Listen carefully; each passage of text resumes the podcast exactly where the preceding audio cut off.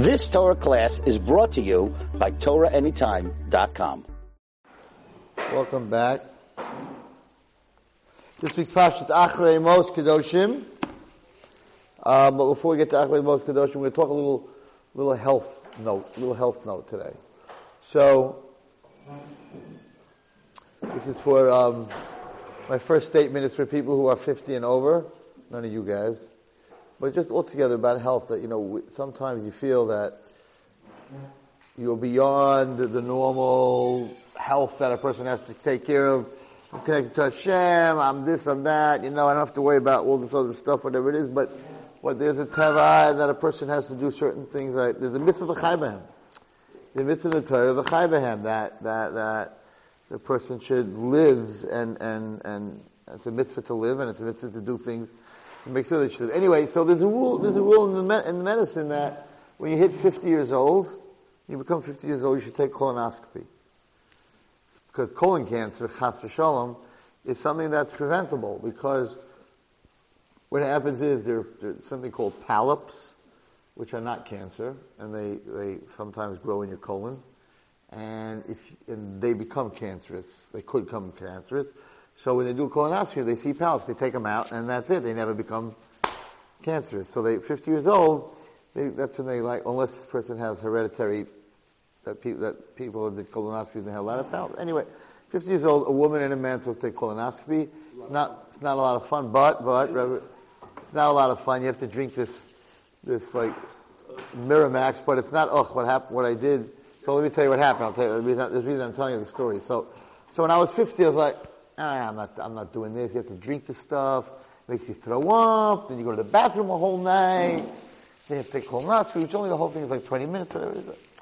So I kept pushing it off and pushing it off, and I'm 55, and then my doctor's like, "You're 55. You're five years late. You need to colonoscopy." I'm like, "I don't, I need to. I'm, I'm above the law. My name's Wallace. There's a. You know.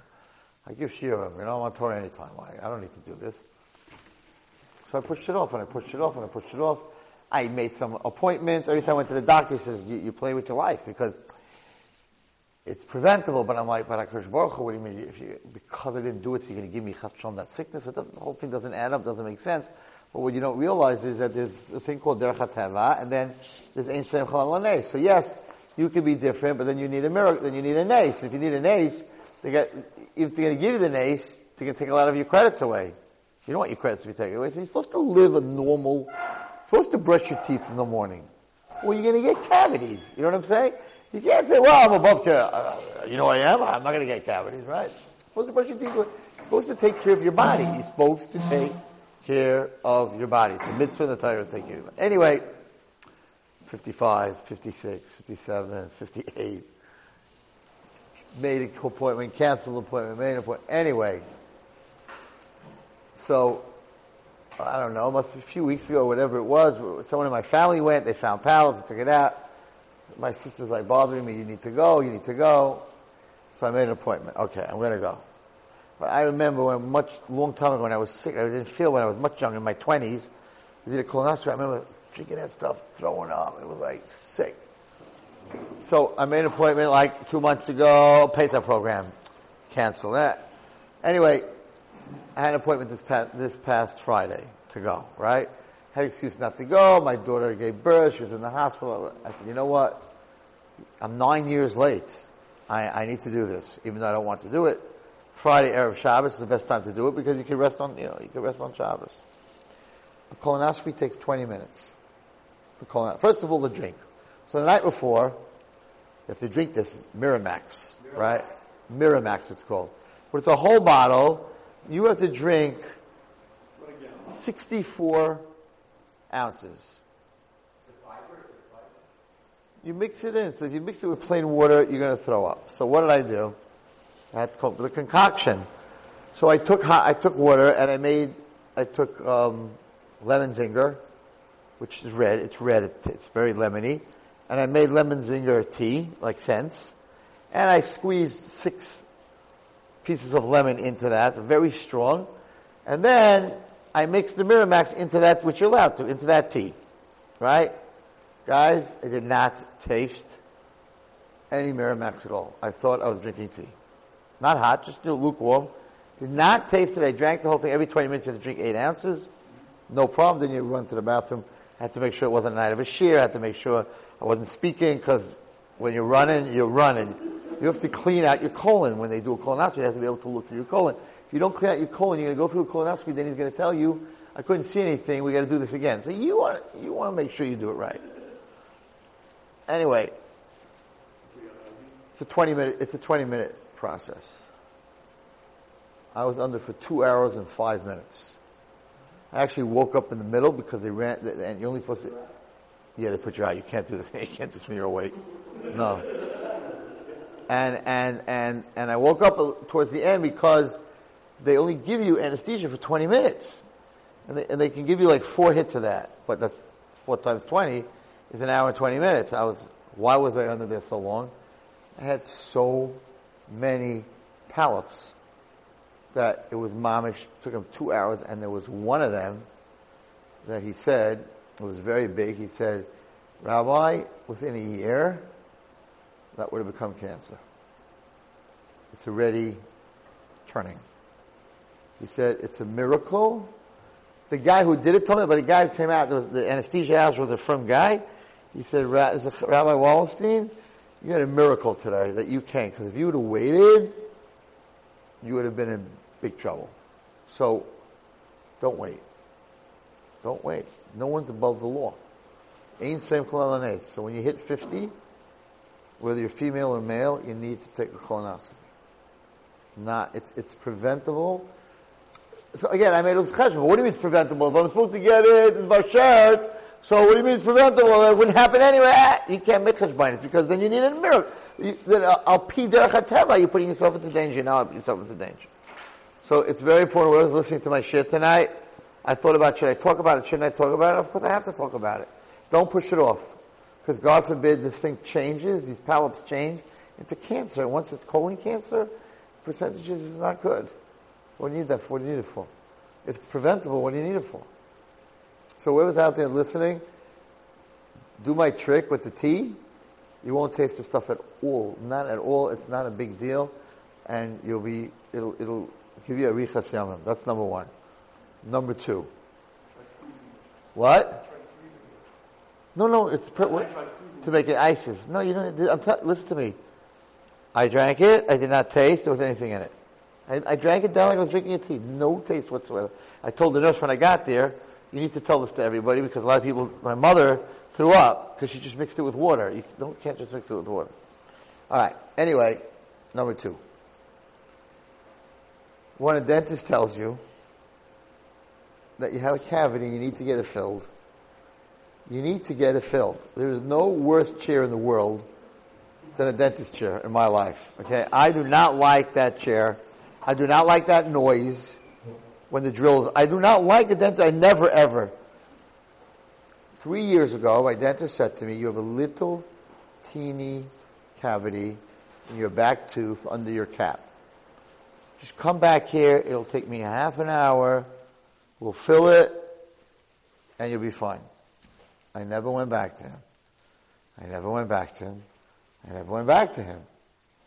When I finally did go back to him, right, because it hurt, he said, you need a root canal. And you do a root canal because the cavity is big.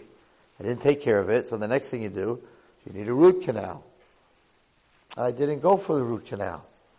I didn't want every Friday, every time I went to a root canal. Anyway, to make a long story short, few weeks ago, it really began to hurt. And I went to the root canal guy. Right? What's the root canal cost? Today, $850. So my, my, if I would have gone when I was supposed to to get a filling, it would have been $200. Now we're at 895 and some guys take $1,200 and you got to get a root canal, and you got to go back there twice, and it hurts. It's not a cavity, right?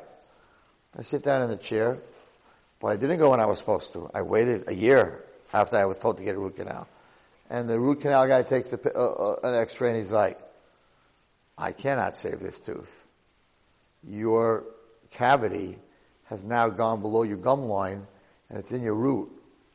I can't save your tooth. You have to get it, take it out." I'm like, "What?" He says, yeah, you gotta get an extraction and you, you have to get an implant. $6,000, whatever it is. I'm like, what? Come on, you could do something.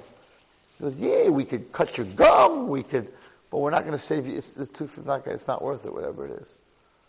So, from a little teeny cavity, which would have cost $200, became a root canal. From a root canal that would have cost $900, and I would have had a tooth, became, no, you don't want to take care of it, you don't want to take care of it, now you can't take care of it.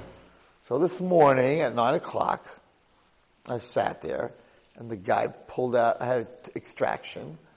I'm on all kinds of stuff. I, I have 15 stitches in my gum, because it's the last tooth it's got. Thank you very much. It's good to know. I had ice on my face a whole day. A pack of ice on my face a whole day. And I'm sitting there, Meshuggah, what did you do? It was a cavity. You, you have to take care of yourself. You can't, when it comes to these things, it comes to anything, you can't procrastinate. You can't procrastinate. Okay? So the beginning of my shir, I'm just telling everybody that if you have to take care of something in your body, take care of it right away. You're not above the law. Because you're this and you're that and you're this and you're from and you put on tefillin and all that, your cavity, no matter how much tefillin you put on, your cavity, if you don't take, Hashem made a world in a certain way, if you don't take care of your cavity, you don't brush your teeth and you don't take care of yourself, in the end, they're going to pull your tooth. And then you're going to have to get an implant. To wait three months, plant the implant. You got to go another guy, puts the cap on. All you needed to do is put a little teeny filling. When he told you that you need a filling, okay? That's the lesson of the day. If you're 50 years old, get a colonoscopy. And when they tell you you have a cavity, take care of it right away. You don't want to sit here with this, I can tell you that much. Okay? Antibiotics, painkillers, you can't eat on the side for three days, you can't eat anything hot for three days. So It's like Ansamaisa. You could have just gotten your cavity filled with sugar, know? Would have taken 20 minutes. I'm talking to myself, but I'm talking to everyone who's watching. Alright. Now we go to Achremos. So, it's, it's sort of, by the way, you, you, think I just say things, right? I just, you know, Rebbe came in today because he got a colonoscopy, he wants to talk about it. It's in this week's, it's in this week's parsha. It's in this week's parsha. Hello? It's in this week's parsha. Is anyone, not a colonoscopy, but the whole idea of what I just said. Where, where is it in this week? It's a Rashi. You know the Rashi? No, Shmatim Nasr Sechem, by the way, is colonoscopy. It's also, so it's actually two mitzvahs. Shmatim is Nasr Sechem and V'chai Behem. It's two mitzvahs, I say, to take care of yourself. Alright, anyway, where's it in this week's Pasha? Anyone have any idea? It's the first Rashi. Yeah! First Rashi, this week's Pasha. Here's the story. Ready? By Vaydam Hashem Moshe, Hashem spoke to Moshe, Achrei Moshe Nebene Aaron, after the two sons of Aaron died, right? Another view, they brought a ketayres, or were supposed to, they drank wine, whatever. But Yom Hashem Moshe. I'm sorry that I'm leaving it on, but I have a girl that was just taken to the hospital, overdosed on alcohol. So I just have to watch, see what's going on over here. Um, so, Achim Moshe ben Aaron because of the Hashem, and Hashem said, Daber al Achicha, Moshe ben, tell your brother, Al Yom B'chol Kodesh, He's not allowed to come into the Kodesh, right? The only time he's allowed to come to the Kodesh is, is, is on, on, on Yom Kippur. Any other day, if he goes into the Kodesh Kodashim, he's Chayim he's going to die. Okay? So why does it have to say Achremos? And why, it, why, why does Hashem have to say that if you're going to come to the Kodesh, right, and you're not, and it's not going to be Yom Kippur, and you're going to go into Kodesh Kodashim, you're going to die, right? Because what does it say? Tell your brother, that he shouldn't come into the of Hamikdash whenever he wants. Asher Aaron, which with the Aron Kodesh and Kodesh Kodashim, but lo Yamos. I don't want him to die, but if he comes in there without, uh, it's not Yom Kippur, and he comes in, he's gonna die. Even though Aaron Kohen really could come anytime he wanted, but he had to come with the Karbanas, it's a whole thing. It's a Gansa Maisa. But Lamaisa, Hashem saying that if you come into the Kodesh, if you don't listen to me, you come into the Kodesh when you're not supposed to, you will die. Like who? Like your sons. Right? Okay. So, Rashi says like this. Why do you have to talk to them like that? Just tell them not to go into the Kodesh. What's with that? When you will die. We have, to, threaten him. Just say, Aaron, I don't want you going to the Kodesh Kedoshim only on Yom Kippur. So Rashi says the following. Why does it say this? Achimos. Rabbi Elazar ben Azariah, Rabbi Elazar ben Azariah said the following. It's a beautiful pshat I'm going to tell you tonight. He said, Moshalei Moshal, I want to tell you a parable. He tells you a story. There was a sick person and a doctor came to visit him. Amalo, the doctor told him, Al tochal tzonon, don't eat cold foods. Al tishkav, the tochav, don't, don't, um, don't sleep in a soft bed. Okay? The first doctor told him that. Now, another doctor comes in. And the other doctor says, different. Al tochal tzonon, don't eat cold food. Al tishka betechav. Don't, uh, don't, no, I'm sorry, it doesn't mean a soft bed. Don't, li- don't lie down in a cold, damp place, okay?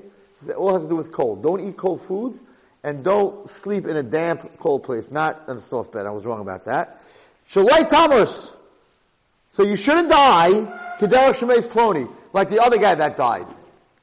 So there's two doctors. One comes in and says, don't eat cold food and don't sleep in a cold, damp place. He leaves. Now the doctor walks in and says, don't eat cold food, don't sleep in a damp cold place because you don't want to die like what's his name died, who did, who, who did that. Okay? So he says, the second doctor gave him a much bigger warning. The first guy just said, this is not good for you, don't do it. The second guy said, don't do this, or else you're going to die like someone else died. Okay? That's why Hashem said,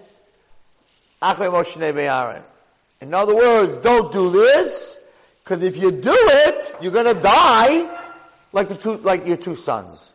So it's like the second doctor. And that, the person's gonna listen to more. Yes.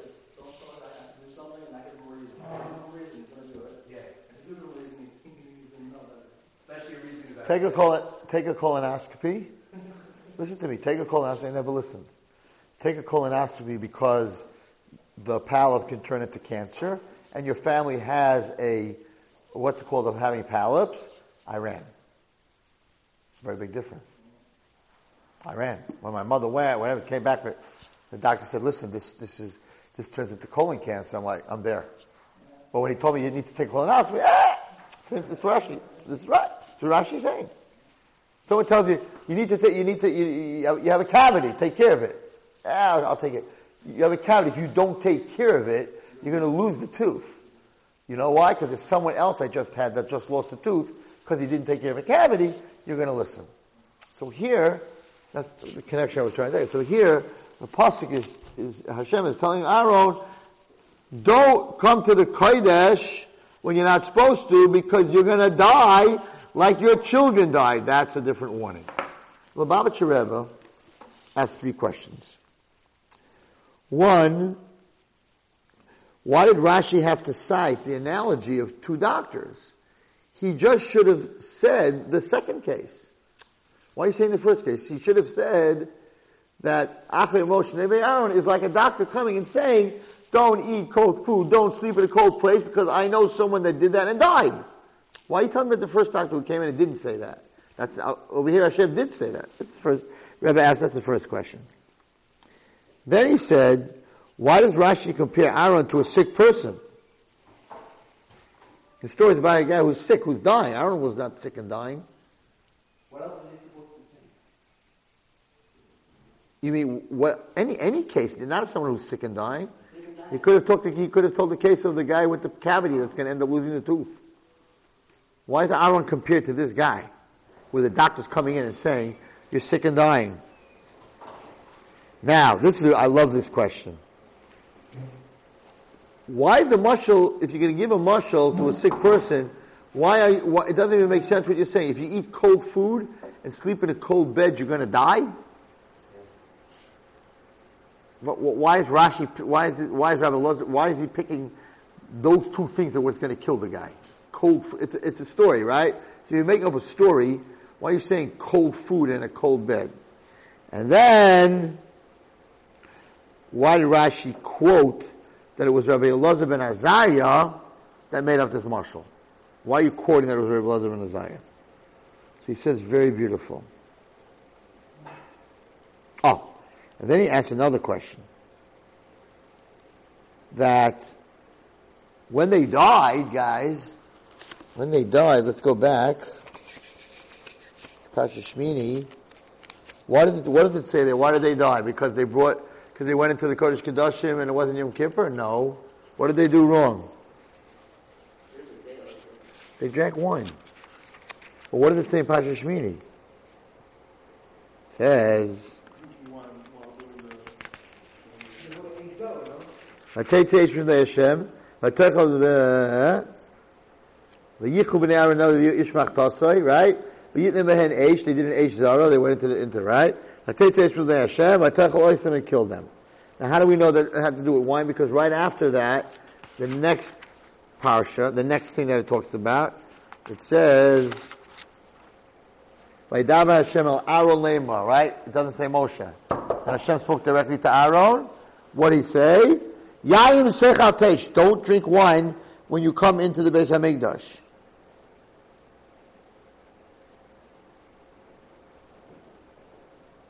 And that's why they were killed.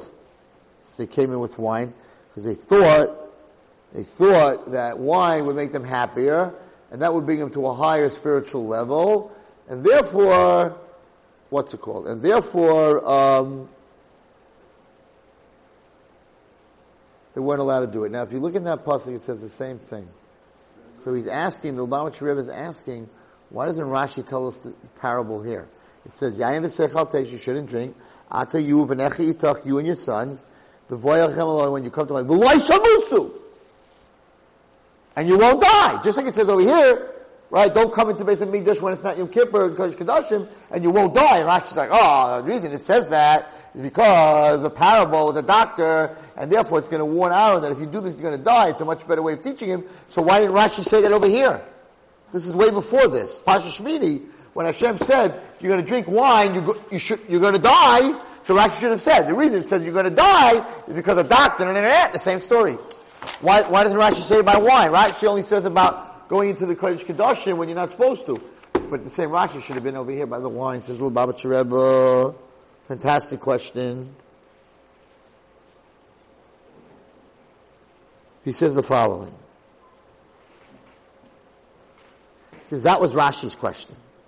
Rashi was troubled that if Nadav and Avihu had died because they were they were intoxicated when they were performing the, in, the, in the in the Beis Hamikdash, and when they were entering the Holy of the Holies, then then how come Aaron was only warned here? What's what's Rashi telling us over here? And why is Rashi specifically telling us that he was chilled foods and cold in place? So he says the following.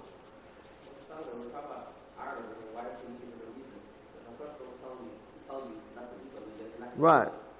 That's, the, that's one of his questions. Why do I have to warn you that you're going to die if you do it? What's that whole thing? So he says, if he says beautiful, he says, and, and why, why cold food? He says, it seems to be that the, the, the sick person had high temperature. He had very high temperature, and he was desperate, he was desperate to make himself cooler. So, when the, the first doctor told him that, that he should eat cold, he shouldn't eat cold things and he shouldn't sleep in a cold bed, he didn't listen. Because at the end of the day, he was uncomfortable. He was hot. He was burning up with fever. So he didn't listen. So he simply could not refrain from eating the, the cold food.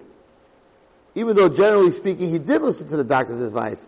But since he found the high temperature unbearable, therefore he couldn't control himself and he, he, he would have eaten from the cold. But when he got the second warning, do not eat cold food or because you're going to die.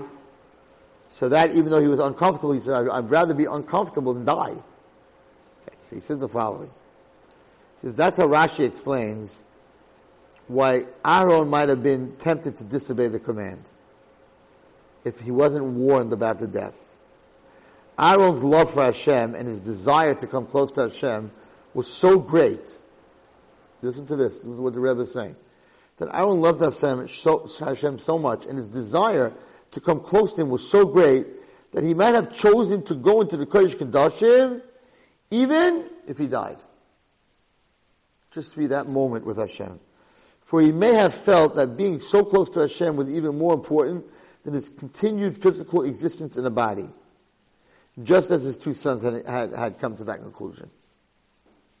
In other words, Aaron was literally lovesick for Hashem to such an extent that he may have been tempted to ignore the prohibition of entering the Kodesh Kodashim in order to come closer. Therefore, Rashi said the analogy of the two doctors to illustrate how, in this case, normal instructions might have been insufficient. And therefore, Baruch Hu had to tell Aaron, I don't want you to die. I don't want you to die. I'm not interested in you dying. The, the objective in life of a Jew is not to die for God. It's to live for God. Is to, is to, is, is not to drink wine to get to that level of intoxication so you can be close to Hashem. He wants you to be normal. Oh, some guy once told me, you don't understand, Rabbi Wallerstein. When I smoke up, I, the Gemara is much clearer. I've heard that more than once. You don't understand when you're smoked up. Like, I understand what the Rebbe is saying. I understand the Gemara. I'm like, Hashem doesn't want that. Even if it's true, and I don't believe it's true, right? But even if what, he wants you to learn normal. A normal person. He doesn't want you to get intoxicated. That was their mistake. They felt, besimcha, we're going to be more besimcha, the yayin is going to bring simcha, and it's going to bring us to a higher level. And like, I don't want that. He killed, he, he showed Klal Yisrael in front of everyone. He killed them. I don't want that. I want you to be normal. I want you to be able, that's a, my weddings of my, of my daughters, I didn't have any alcohol. I don't let alcohol my wedding. And a lot of guys are really upset. Like, well, I think you're so cheap. Like even my friends, like what? No, no, what? Johnnie Walker Blue? Like what kind of wedding is this?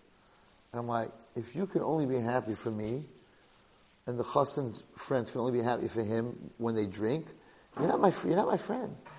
If you need to drink to enjoy my wedding, to dance with me, then then, then you're not my friend. Then you, you're not dancing with me. You're da- dancing with Johnnie Walker. I didn't invite Johnnie Walker to the wedding. I don't have a seat for him. I don't have a table for him. You're dancing with Johnnie Walker. You're not Johnny dancing with me.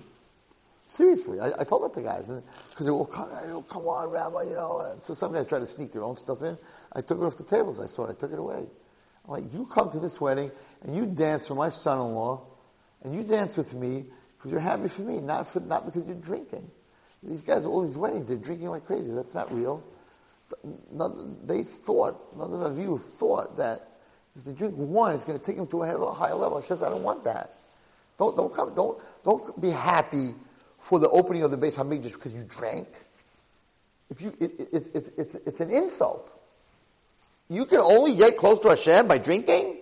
That's how you spend your Shabbos. You can only be a drunk on Shabbos. That's how you get close to Hashem. So you're telling me Shabbos is downright ugly. She's ugly. I don't want to have anything to do with her. But if I'm blitzed enough, she looks pretty. So that's an insult to my daughter. Magic guy comes to me and says, listen, Wallerstein, your daughter is so ugly. If you want me to go out with her, you gotta buy me a bottle of booze first. So if I drink enough, maybe she'll look good.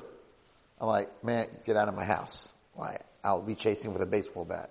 Talking about my daughter that way? You crazy? So a guy that guy has to drink on Shabbos. I can't get through Shabbos unless I drink with the guys.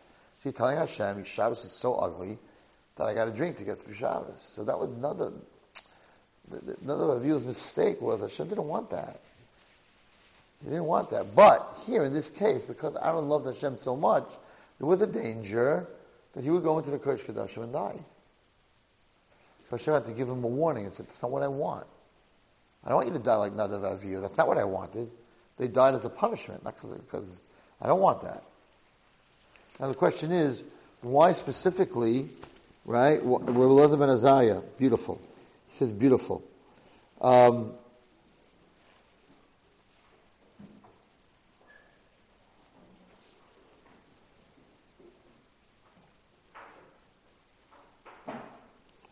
He asks another question. He says, why do you think that Aaron had such an intense yearning that he was willing to give up his life? Nadav and Avihu did indeed possess this quality. We, they did. They gave up their life. They wanted to be close to Hashem. But how do we know this by Aaron? He says, you, so he says that's why Rashi quoted a, a marshal from Elazar ben Azariah. You know the story of Elazar ben Azariah? We say it every Pesach night. Right? He was 17, he was 18 years old, and they wanted to become the, the Nasi, the head of Klal Yisrael. When his wife heard that, um, she didn't think he was mature enough for that position. She said to him, you're going to become the Nasi, you don't even have one white hair. So that night, we all know we say this in the Haggadah, right? He went to sleep, and he had a full head of hair, white hair, overnight. It was a sign from Hashem that despite that he was young, he had sufficient knowledge to be a Nasi. So they asked the question, how's it possible that at 18 years old he was so mature? So it says that he was a direct descendant of Ezra. Do you know that? Elazar ben Azariah was a direct descendant of Ezra, who, it says that Ezra was, I don't know, bigger, he was so big, he was such a big tzaddik, whatever. And therefore, um, because he hereditary from Ezra, he had the ability to, at 18 years old, um, in such a short amount of time, become the leader of Klal Yisrael. So Rashi says that Rabbi Elazar ben Azariah brought this parable of two doctors because he said that if you see that Aaron's two sons, Nadav and Avihu, possess that gift of such love for God, we can only presume where did they get that from? That they're willing to die just to be with Hashem. They must have gotten it from their father. So therefore, Aaron would have been the same way. And therefore, because Baruch Hu had to, first of all, Rabbi ben Azariah was the one who said it, because he was the one who was 18 years old and got that from, he came from Ezra, so he got that unbelievable kayak from Ezra. So therefore, we, we know that a child can have this unbelievable kayak, this, this DNA from his, from his forefathers. So if another Avi were willing to give up their life, surely Aaron was willing to give up life. So because Baruch Hu said here, I don't, I don't want, I don't, that's not what I want. That's not what I want. I don't want you to die. So if you think you can go in there and come back out, nothing's going to happen, that's like the first doctor. The second doctor, he says, no. That, just like by the second doctor, he warned them that, that, that if you're going to do this, I know someone who died from it, and I don't want you to die from it. And that's why, because Baruch Hu said this over here, Achrei Moshe, Moshe Aaron, that's why he mentioned that specifically over here. The, these two parts of the uh, are, are, are together. And it's, it's, it's uh, I, I, don't have, I don't have time tonight to go into everything, but it's unbelievable. Acharei Mos Kedoshim is unbelievable. And there's a whole shot on, very hard to understand. I remember I spoke about this many years ago. Kedoshim begins, Kedoshim tihyu, you should be holy, right? Which, which means, um, it, it means you should stay away from arayas from, from immorality, girls and all this other stuff, right? Because I am holy. But you're God. What kind of reason is that? But you're telling me, listen, you need to be holy because I'm holy, but Hashem, you're God. I'm not you. I'm a, I'm a worm. I'm a worm. So that's one of the answers. What, what Hashem is, huh?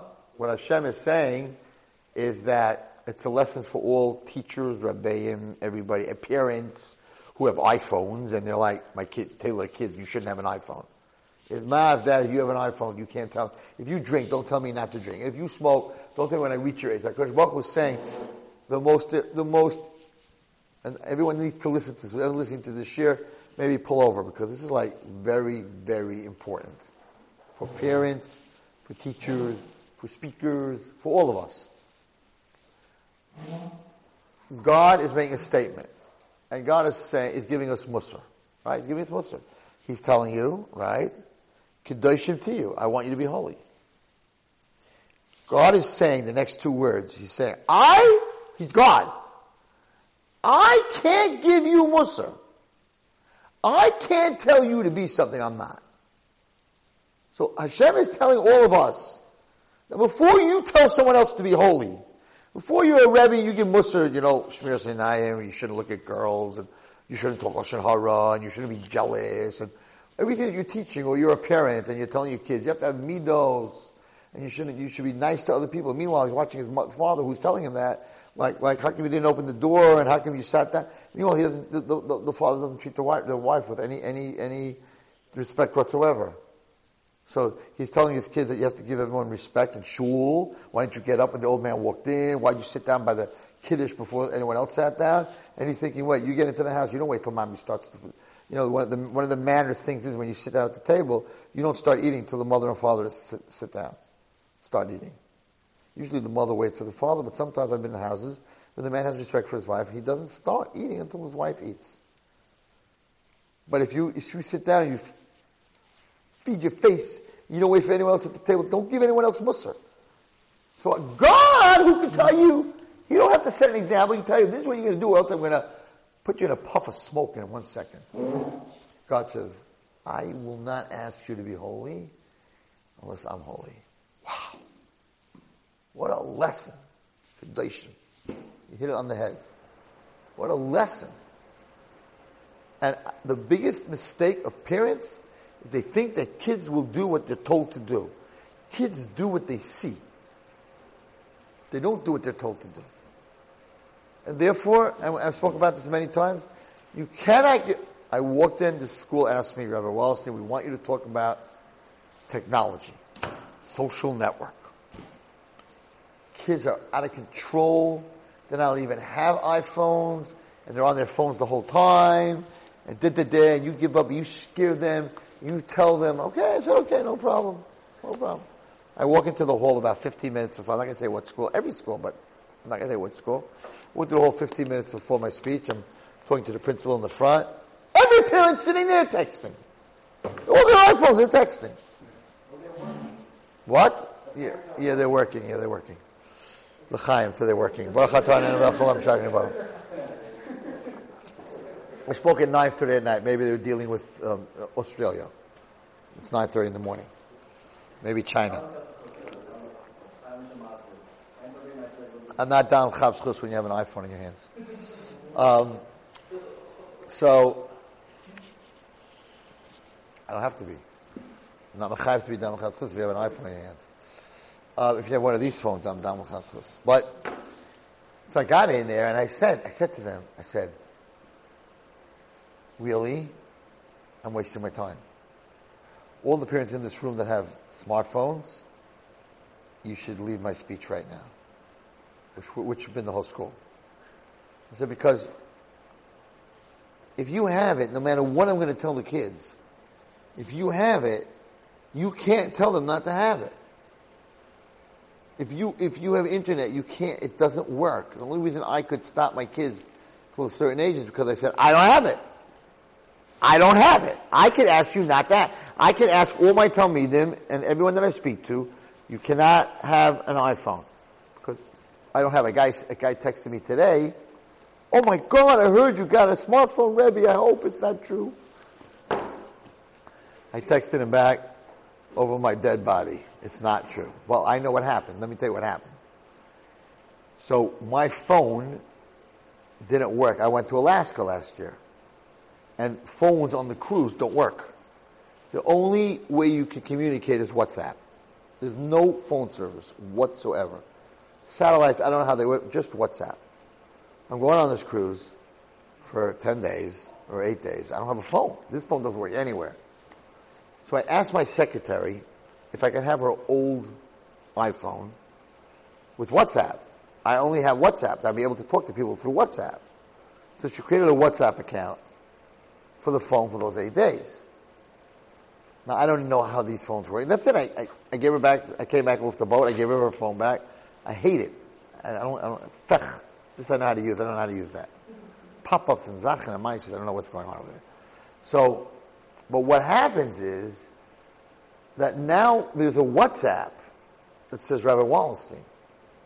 So even though she has her phone and it's off, there's a WhatsApp. So if you send a WhatsApp, it'll sit there till I go on my next cruise. If you open the phone, there's probably 95,000 WhatsApps that were sent to a phone that wasn't read yet. So I have a feeling that someone told him Rebbe has WhatsApp. If Rebbe has WhatsApp, he must have a smartphone. But I don't. I have WhatsApp on that on that on that cruise, and since then she's had the phone. But it could be that. It, no, phone's dead. Phone's dead. It doesn't have service. It's dead. Not answer. What? Really? But she doesn't. She's not using the phone. whatever. But anyway, so, so, so, Kedoshim tihyu is you have to be holy, but I can tell you to you, Kosh says, because I'm holy. And it's, it's a lesson, it's not, it's not a lesson for Hashem, it's a lesson for all of us. Because the two words are right next to each other. You see what it says? Kedoshim tihyu, ki kadosh ani. I can ask you to be holy because I'm holy. I can ask you to get rid of your phone because I got rid of my phone. I can ask you not to watch movies because I don't watch movies. I can ask you not to talk Lashon Hara because I don't talk Lashon Hara. I can ask you to treat people correctly because I treat people correctly. But you can't. Right, it's the example. Otherwise, the question, if it's not an example, the question is very stark. I'm not you, Hashem. Hashem's, that's what I'm trying to say. It's not. You should be holy because I'm holy. Because, I, because you're holy, you're God, and I'm not God. Hashem's saying, I can only ask you to be holy, kikadosh ani. I can only ask you to get off your phone, because I'm off my phone. It's a lesson. He doesn't have to work for it. Doesn't have to work for it. What? He doesn't have to work for it to be holy. Right, so, So we have to work. right. So you get, you get, you get chutzim. So that it's not within the, the, the, the concept of like a hypocrite or like your parents do something and telling you not to do it. You gotta do the work. You have to do the work. It's not, you see, you, you, how would I explain it to you?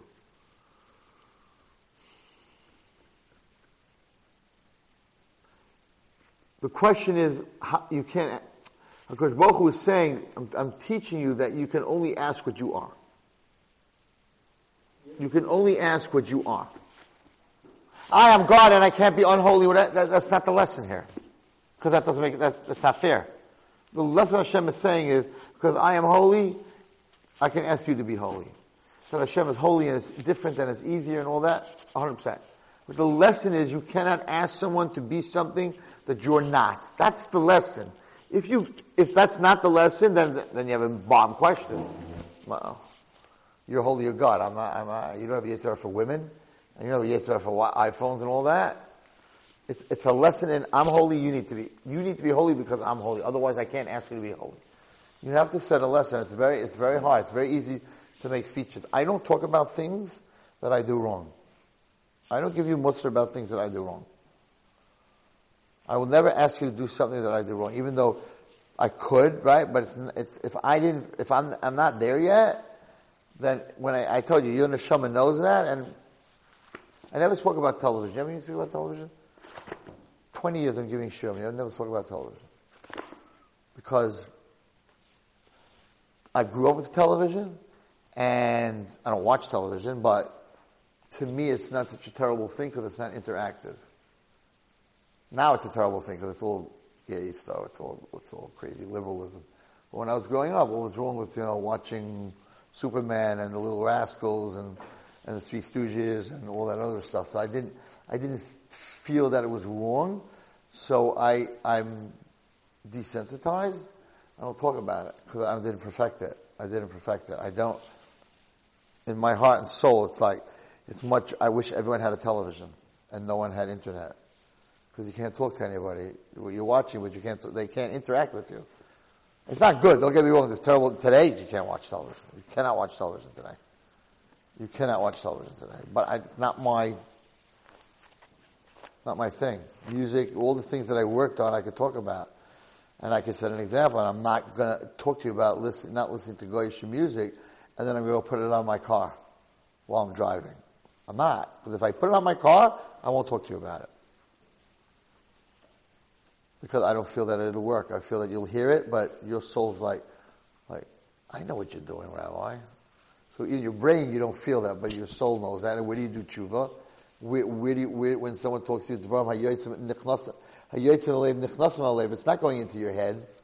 If I'm talking to you from my heart, it's going to your heart. Your heart doesn't work like a brain. Your heart knows exactly what's going on in my heart. It's not a brain. Not to your brain. It's less than a lave. So, person neshama knows. How do you know that? So if you study the Dibuk, which I never really spoke about that much here, but I studied all about Dibukim, and you study the Dibuk, the Dibuk when you walked into the room, until the Chafetz Chaim sent, uh, Yisrael Salanter, um, no, who did he send? Wasserman? I don't know who he sent. he, to, to, in the name, and the, the dibbuk, every single rabbi that walked in trying to get the dibbuk out, he said, oh, you, last time you were speaking, you were looking at that woman, last time you were speaking, you were thinking about money. He could read, the dibbuk could read everything that was going on in that other person's soul, so nobody wanted to, to mess with him. So how does the dibbuk read what's in your soul? Because souls can read souls, but the dibbuk speaks. So it's a soul that was reading your soul and telling you what I saw.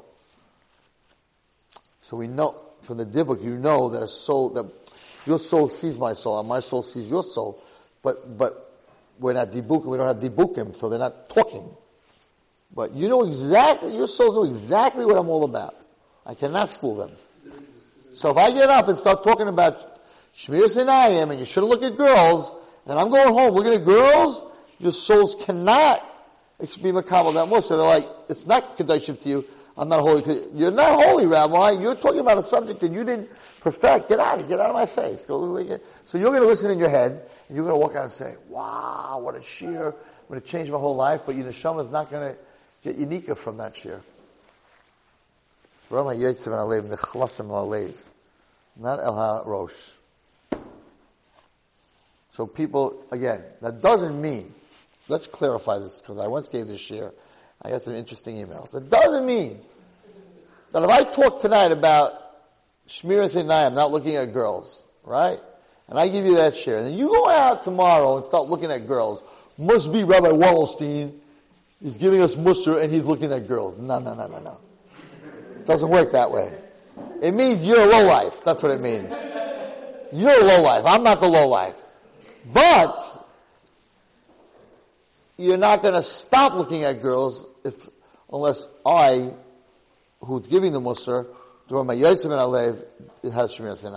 But that you're looking doesn't mean that I'm not, that I'm not perfected in it. Or you're talking Lashon Hara doesn't mean I talk Lashon Hara. Because after my last year, guys were like, oh, so that means that if I, so the Rebbe who gave me the share, he must be, ha ha ha. no. It's, it's still your Bechira what to do. But on the other side, I can't help you. You're not going to walk out and stop unless I'm, unless I'm pure. I think that's Korach Vadasa. That I mean, it happened many times. Okay? So anyway, I think it's a very, very important lesson that we need to learn. I want to end tonight with a Holocaust story. Um, I think it was Yom HaShoah, no? This week? Last, this week? You know, it just was Yom HaZikaron, all the soldiers that died. It's interesting, I think they said there's 23, almost as many Talmidim as Rabbi Akiva.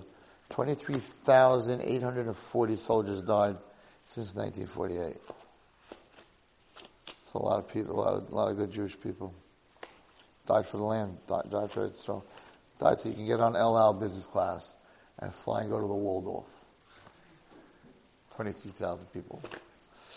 Anyway, um, very fascinating story. Uh, that, it's actually in Aleinu L'Shabeach. In the Sefer Aleinu L'Shabeach, I read it. And the story goes like this. True story. What? I don't remember what parsha. I think it's in yeah, once. He's big, he's huge, big tzaddik.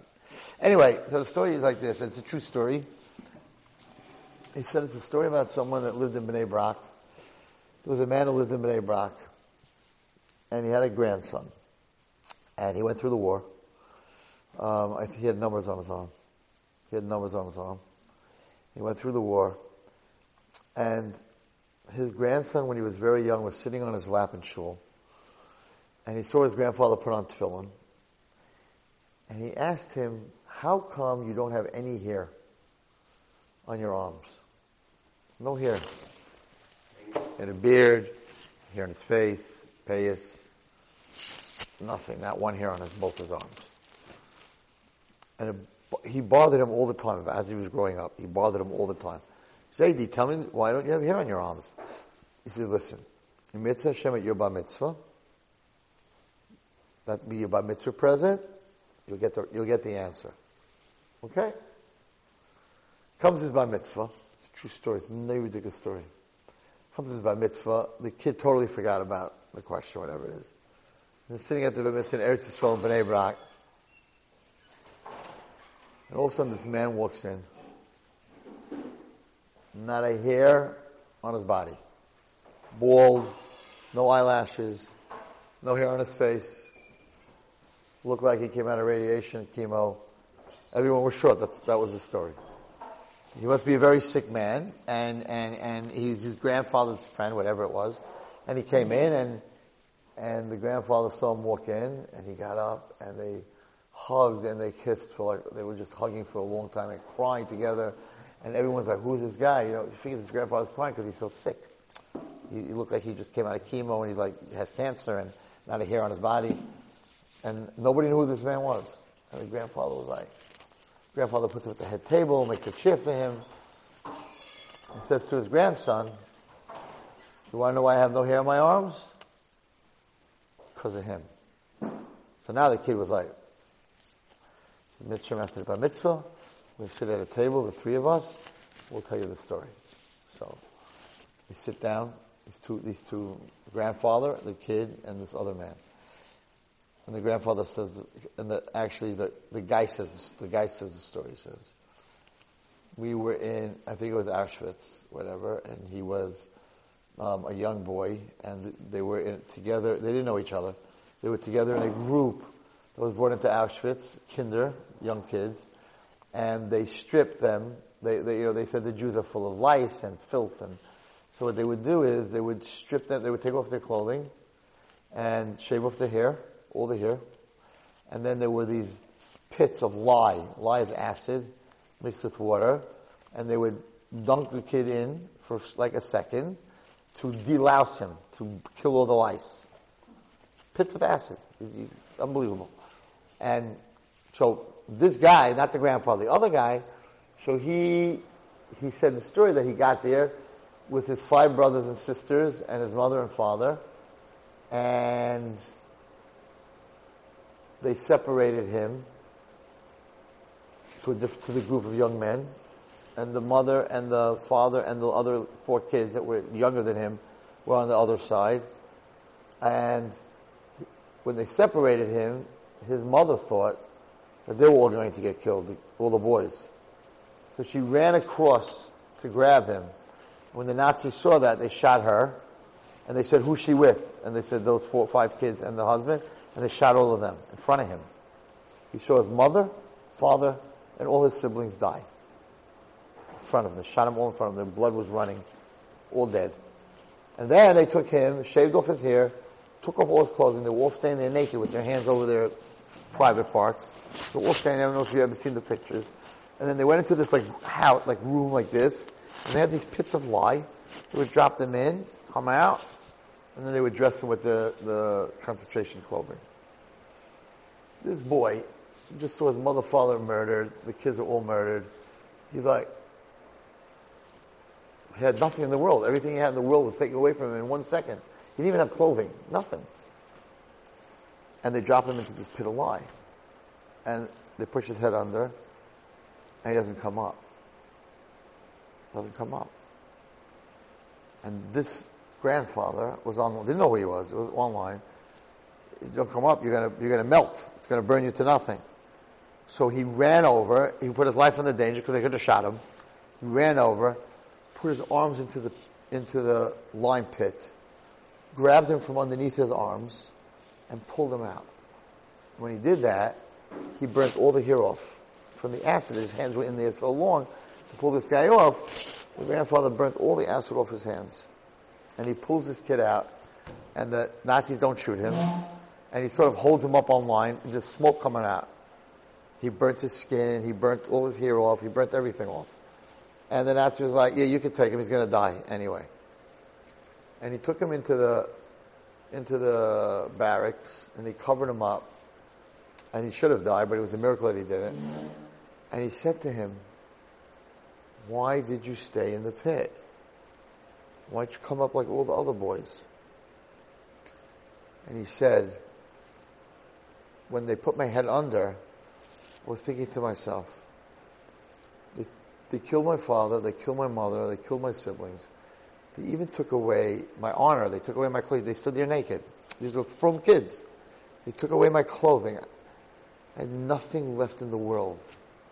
He says, and when I was underneath that lye, that acid, I was like, but they can't take away Hashem.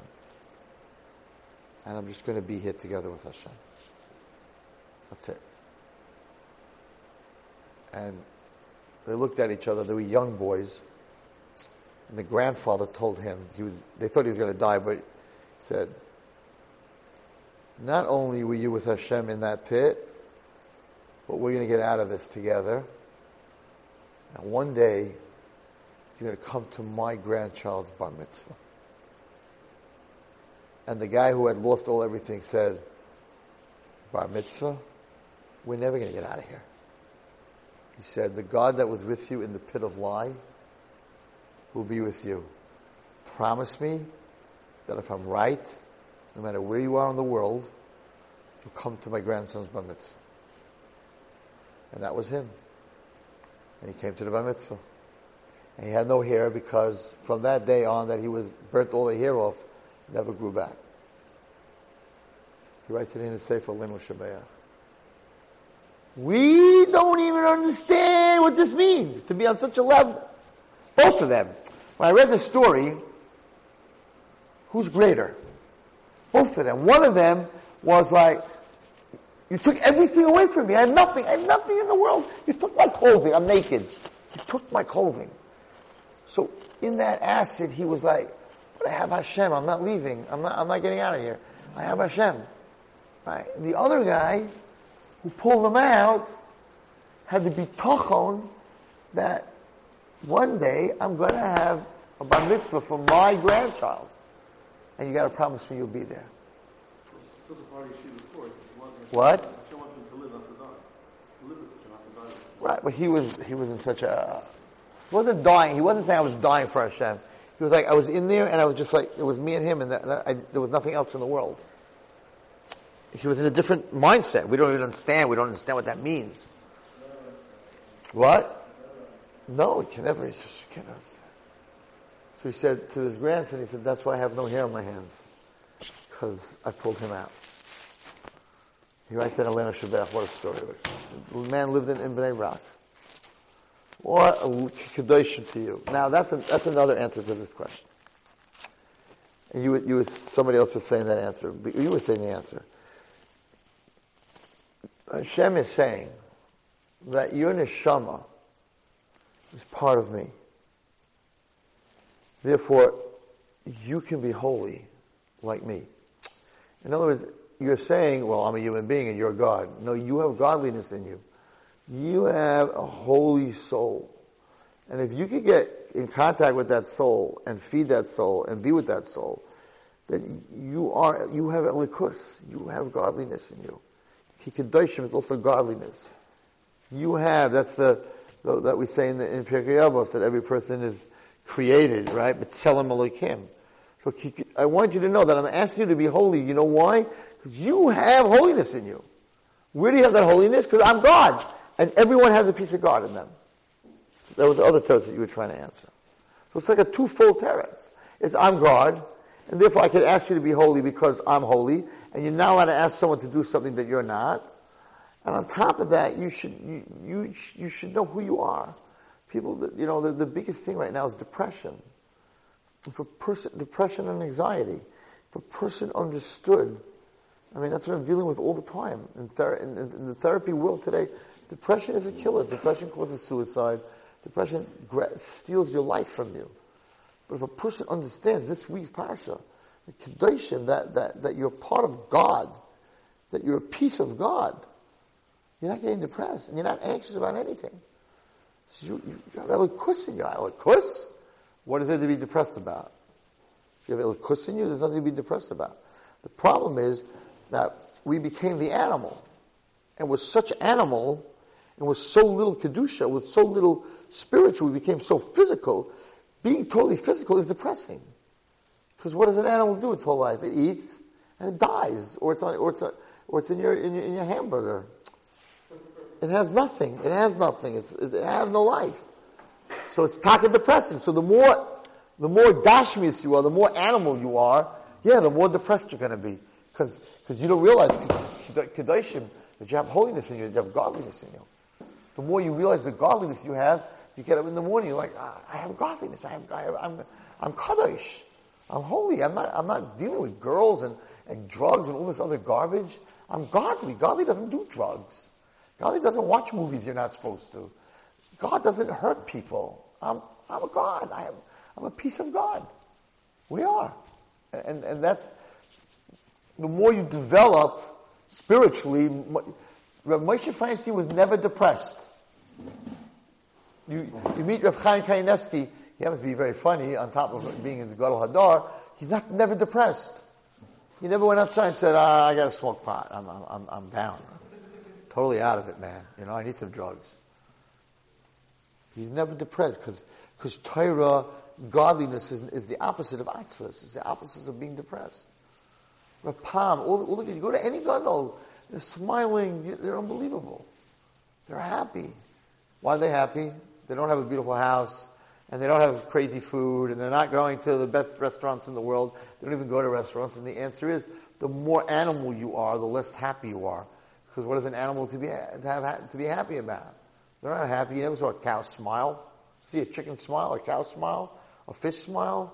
That whole animal world doesn't smile. They're not happy. They're not happy. They're animals. So the more animals we are, the less happy we are. So why are we more depressed now? Everyone wants to know, is it vaccines? It's not vaccines. We're animals. We're, we're so not spiritual. So if you're not spiritual, like, yeah, life is depressing. If you're not spiritual, life is very depressing. Sleep, so you should have energy to go to work, so you can make more money, so you can eat, so you can go to the bathroom. What are, what are you doing your whole life? You're, you're like a hamster. Spinning, spinning, spinning, spinning. What are you doing? You're sleeping so you have energy to work, so to make some money, so you can eat, so you go back to sleep, so you can make some more money, so you're spinning. Then you eat, then you can't eat, then you get too old, and you're not allowed to eat this, and you're not allowed to eat that, and then you're this and you're that. What's life about? It's, it's very depressing. Life, life, physical life is very depressing. You're getting older and older every day. That's depressing. You're getting closer to death every day. That's depressing. No. Just the opposite. If you're spiritual, every single day is, a, is another day of potential of growth. I, I heard some, something, I'll, I'll end with this. Goyim,